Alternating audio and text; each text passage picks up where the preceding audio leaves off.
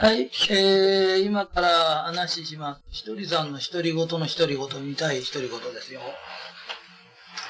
えっ、ー、と、一人勝ちのテープやなんかで、えー、かなり一生懸命、あの、でかい声出して怒鳴ったり怒ったりしてんだけど、なんであんなことが必要なのかっていうと、うちの人たちってすごいいい人が多いから、お客さん大切にするんだよとか楽しませてあげるんだよとかっていうと、図に乗ってずーっとぐちゅぐちゅぐちゅぐちゅね、愚痴言ってるやつとか、そういうやつってのはわかるんです。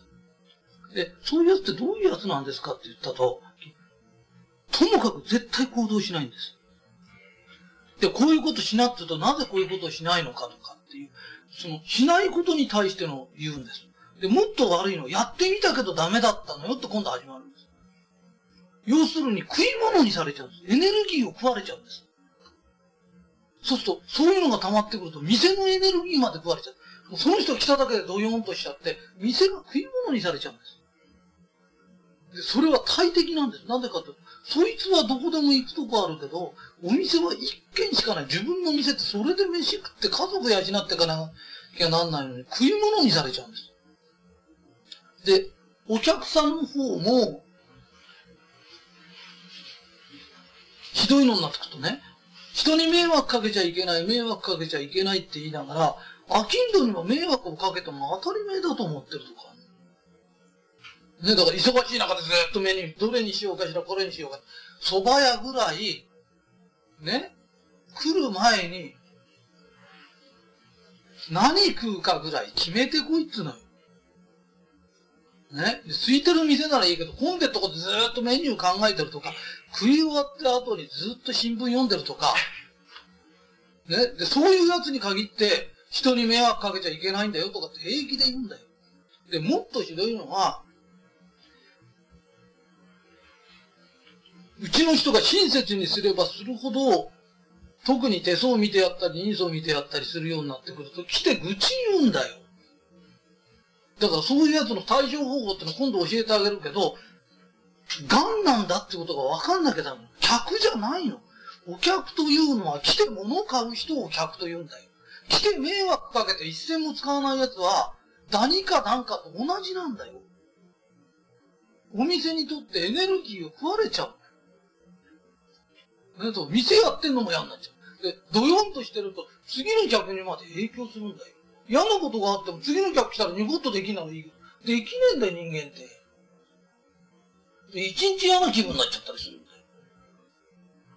よ。ね？だからそういう人間はどういうふうに対処したらいいんですかって本攻撃っていうのがある。ともかくこの本見て、あなた分かった。これを5回読んだらいらっしゃい。そういうやつ絶対行動したくないからまず来ない。ともかくこれを5回読みなさい。それそれから私は波動を見ますから。で、5回読んできたら、まだ治ってなかったら次の本になしたこれは6回です。ともかく本攻撃ずーっとかける。で今ここにいてもしょうがないからすぐ読みなさい。本攻撃かけないとダメ。じゃないとエネルギーを食われちゃう。そうすると店が潰れちゃう。店には活気というエネルギーがあるんだよ。この活気を食われちゃったら店は成り立たないんだよ。わかるかい？ね？だから嫌な客が来るとその客の問題じゃないんだよ。俺が楽しましてあげなさいと言ってるのは、いい客の話をしてるんだよ。ちゃんとまともな客なんだよ。だけど、まともな客にちゃんとすると必ずガンみたいなやつが出てくるんだよ。それを排除できなきゃダメなんだよ。この二つができないと飽きないはやれない。で、活気を出せば活気を食い物にするやつが出てくる。それを取らないとダメ。で、どのぐらいの確率で出てくるんです？絶対出てくる。絶対なんだよ。ね？だから、大社長が、親切にしてやんなせとか親切にしてんですとか。癌細胞を親切にして育てて、どうすんだって。ね。正常細胞を育てなきゃしょうがないだろうって、いうことなんだよね。で、今日これでついでにいろんな話聞くと、由美子さんの本がすごくいい本なんだ。いい本だって言うと、ここまではいいんだよ。そうすると、不思議なことにか目覚めたりなんかすると、近所で大社長と同じようなこと言ってる人がいると、もうそれを信じちゃうんだよ。そうすると必ず騙されちゃうんだよ。ね？片っぽは必ず商売だから金取ってね。下手するとみんな俺の本屋なんか読んで研究してやってんだから。だから同じようなこと言ったり書いたりしてあるよ。ね？そう、こういう人がいるんだと、もうそうだと思い込んじゃう。そうすると信じちゃう。だから、どのぐらいの確率でそういうのが出てきます？絶対出てきます。100%なんだよ、それが。その時聞いちゃダメだよって。ね？で、商売ってのは何ですかって言った時、困った時に金を出すっていうのが原理原則なんで、うちみたくお金を取らないから心に死と思う。でも、心に死がと思って、よその宗教は、心に死がと思ったとするじゃない。死がと思った後は必ず脅かすんだ。あんたの先祖で浮かばれてない人がいるだとか、ね、このまま行くといけないよとか、脅かさなきゃ金は取れないんだよ。だから結局火消されるどころか、ね、心の中にドライアイス突っ込まれたような状態になっちゃって、金取られるんだよ。だけど入り口からそういうことは言わないんだよ。入り口からそんなこと言ったら逃げちゃうんだから。入り口は似たようなことを言うんだよ。だけど奥が違うんだよ。天国の入り口も地獄の入り口も似てんだよ。うっかり開けちゃうと、ひどい目見るよっていうことを言っとかないと、今度、恵美子さんの本で目覚めて引っかかっちゃうんだよ。だから、親切にさっきの話じゃないけど、お客さん楽しましてやんないったら、どんなガンで、ガン細胞でも育てちゃう気になっちゃうんだよ。ね。だから、ああいう本読んだら次には必ず変な奴が来るから、そういうの見たりなんかしちゃダメだよって。ね、俺の弟子になったんだったら、私は斎藤教だから、そこは信じませんよって。他も立派でいいことは分かってる。いいもいっぱいあるけど、私はこの人が好きなんです。行かないこと。ね。うちは一銭も取らないんだからずっといたって一銭にもなんないけど、よそは、快感だろうがなんだろう、みんなの金で成り立ててんだよ。金取らないとやっていけないんだよ。ね、いろんな設備があるんですいろんな設備最初から持ってたんじゃないんだよ。信者から取ったんだよ。ね？あのね、神様がお金くれたって話、一回にも聞いた神様に金出したやつがいるけど、神様に金もらったやつは有志以来一人もいねえんだから。ね、だからそのことを覚えておかないと、今度不思議に目覚めて引っかかっちゃうんだよ。一つ教えるとまた次教えなきゃなんだよ。でもそれを覚えておかないと100%引っかかる。ね、小冊子配られてたら。お社長と同じことが書いてあるんです。同じだったら同じに見えちゃうんだよ。ね？わかるかい？ね？あのよく言うんだけど、ね、本当のパイロットもね、結婚詐欺師も同じようなパイロットの服着てんだよ。ね？だって騙そうとするやつこと同じにするし、なおかつ同じようにする。当たり前じゃないか、そんなことって。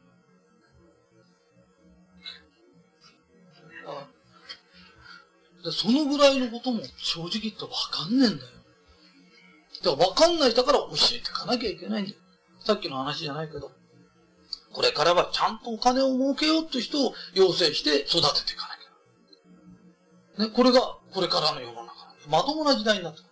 そのまともな時代に何が絶対的に必要になるかっていうと、まと、まともな時代、うん。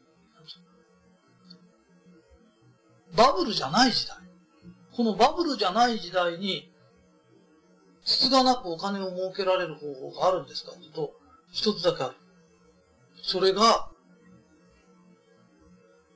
名前なんだよ。ブランド。だから、江戸時代やなんかっていうのは停滞期だった。その停滞期の中でも、アキンドはしっかり儲けてた。で、儲けてたアキンドっていうのは、看板をすごく大事にする。越後屋ですとか、その看板に金看板にしたりするんで。それと同じに、うちの会社だったら、斎藤一人が看板なんだよ。だから、江戸時代だと関の孫六とか売れたんで、よその方の100倍したって、構わないから買う人がいた。関の孫六って書いてないとわからないんだよ。わかる？僕は目利きだからって、名前を見て目利きしてたぐらいだから、大した目利きじゃないんだよ。でも日本中そんなもんなんだよ。ね、だってね、目がないとわかんねえんだ。で、その目を見て本物か偽物か当ててんだよね。字が違うと。ってことは書いてればわかんないんですよね。もっとうまく書いたら騙されちゃうんですよね。わかるかい？一時面白いんだけど、グッチが会社売っちゃったんだよ。ね？そしたらその生き残ったグッチの人たちが、グッチという名前を使えないんだよ。売っちゃったから。それで自分たちでデザインして、いくら売って歩いても売れないんだよ。グッチって入ってたら売れるんですよねって言われちゃって。で、グッチの当人が作ってんだよ。それでも売れないんだよ。ってことは人より名前のが上なんだよ。だから、名前を傷つけちゃいけない時代が来るんだよ。名前こそが財産なんだっていう時代が来るだ。から名前さえしっかりしてれば、今の話でもそうなんだよ。恵美子さんの話も素晴らしい本なんだ、恵美子さんの本も。ところが、斎藤一人乗ってつかないと売れないんだよ。かずみちゃんの本なんか見てみな。かずみちゃんのことが9割なんだよ。でも斎藤一人のって書いてないと売れないんだよ。だって買ってくんなきゃ話なんねえじゃねえか。いくらいい本だって買って初めて読んでもらった本でしょ？ね、だからそういう時代が来るんだよね。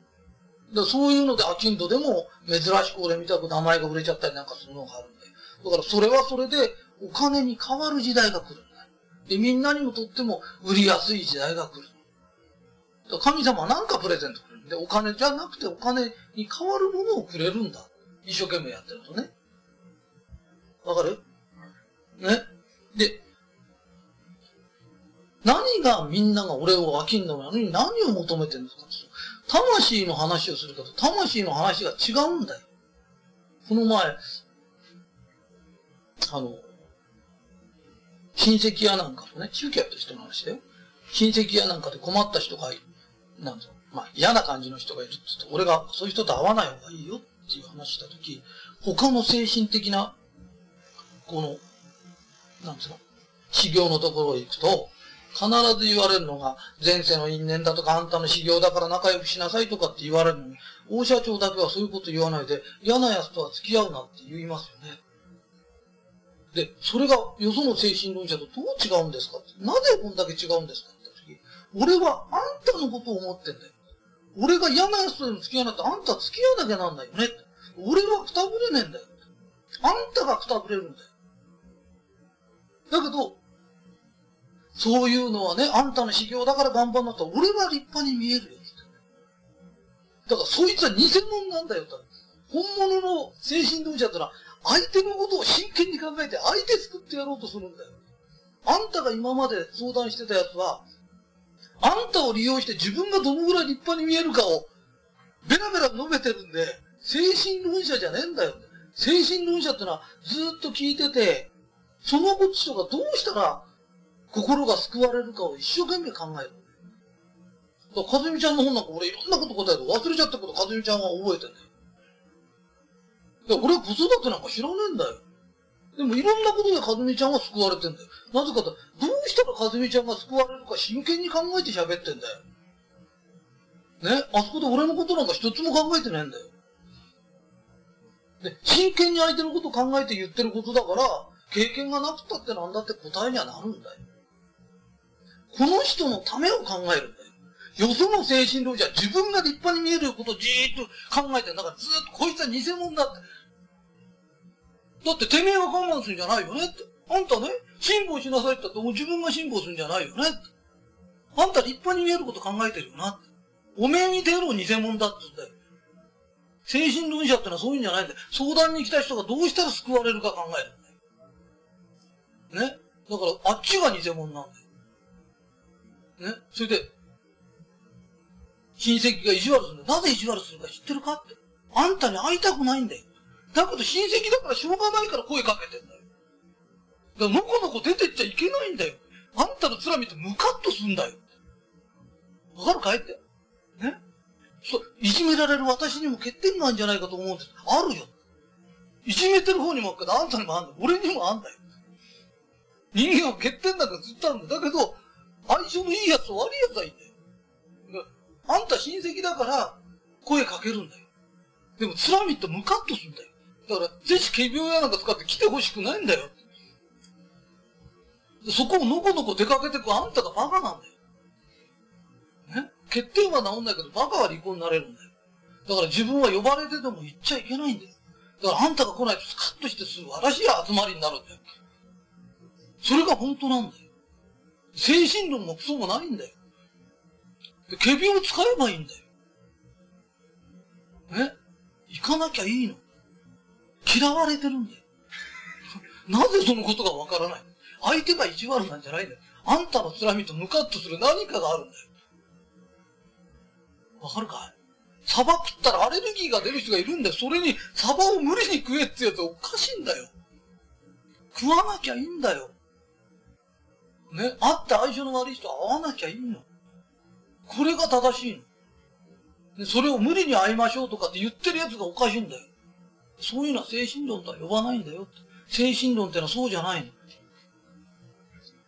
自分が幸せになって、周りが幸せになって初めて幸せになる。今のは精神論じゃなくて道徳論。道徳論と精神論は一緒にならない。それがごっちゃになってる。だからおかしい。それで、じゃあ神事って何ですか？神事とは奇跡が伴う。奇跡が起きなきゃ神事じゃない。で、奇跡が起きる。そんなことしたら親戚中から嫌われて大変ですよね。相手にされなくなっちゃいますよね。違う。だって奇跡が起きるんで。ひとりさんので、ついてるついてるつってればいいんだよ。そしたら行かなくてもだんだんだんだん疲れて、今度会った時あんたなぜかみんなにいじめられなくなる。奇跡が起きりゃいいんだろう。奇跡を起こしてあげる。奇跡が起きて初めて、神事なの。俺会社なんか行かなかったらみんな潰れちゃうっつって。うちの会社でええと伸びてんだよ。なぜか奇跡なんだよ。で、奇跡を起こせて神事なの。で、奇跡が行わないものは精神論か道徳。俺が言ってんのは奇跡を起こすんだつって。ね？で、うちの仕事もそうなの。今から全員が売れるようなものにする。で、言うと同時に国の方は、今度は体験談も任せないと。構いませんよ。その時に終わってんの。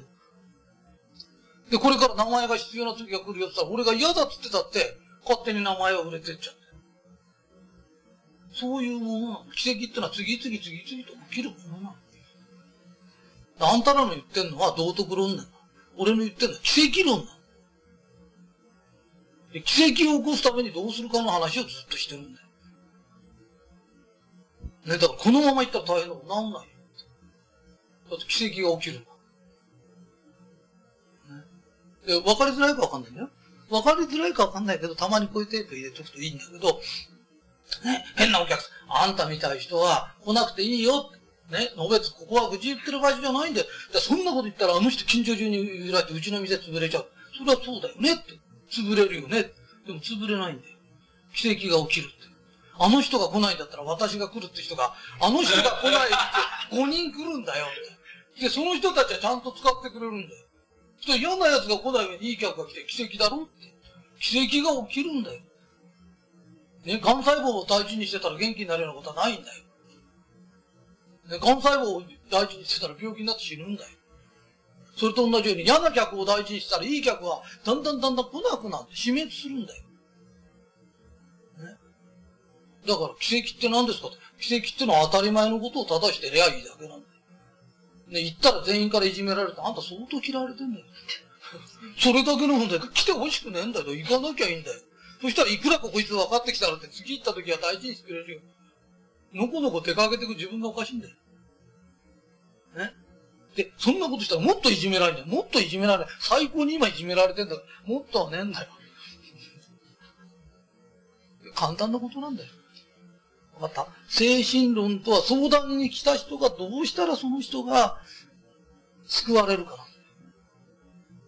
だから俺の言ってることは乱暴なように聞こえるかわかんないけど、自分のことを考えてないんだよ。この人がどうなるかだけを考えてんだよ。